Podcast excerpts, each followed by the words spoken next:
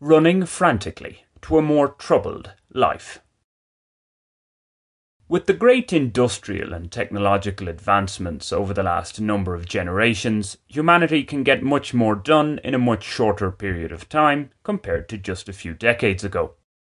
As most of us are well aware, tasks that had once taken days to accomplish can now be done in mere minutes. Moreover, the need to truly trouble our own muscles has been significantly reduced with the rise of the machine in its myriad forms. With less effort, both physically and mentally, society's overall productivity has never been greater. The net benefit to the individual from such improvements is more difficult to assess, however. Much has been written about the invasion of technology into our everyday lives and its potential toxicity. It could be, and is, argued that as our handheld devices get smarter, we become dumber. The soft hand white collar worker is particularly at risk here.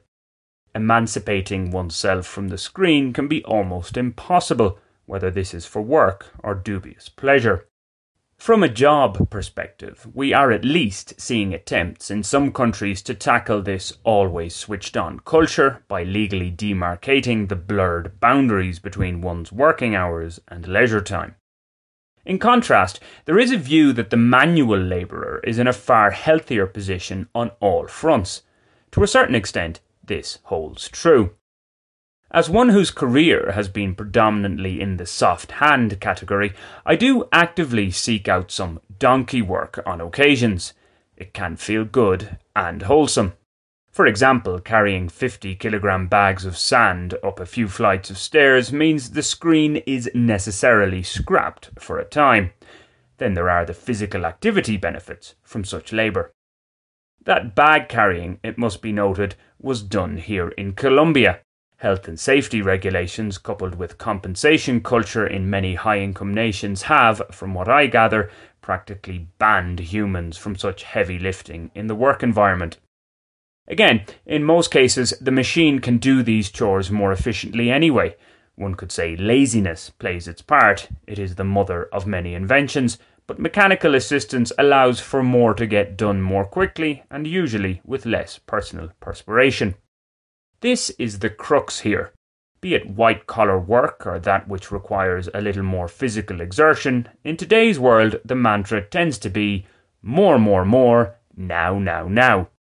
So, even the Colombian construction worker who sweats on the job in a relatively healthy fashion, in terms of exercise that is, has little time for adequate rest and recuperation. There's not much me time. That the pay is paltry in this sector is also an important factor. This can often lead to poor diets and unhealthy lifestyle choices. When one feels overworked and underappreciated, pernicious comfort food consumption becomes quite appealing.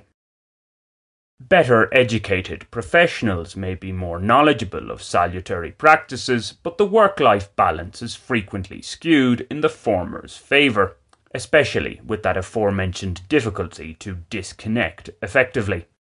With the old fable in mind, many of us would do well to bring ourselves down to the tortoise's tempo rather than hare around, merely running to stand still, bringing more pressure and stress upon ourselves. This isn't to promote less physical activity.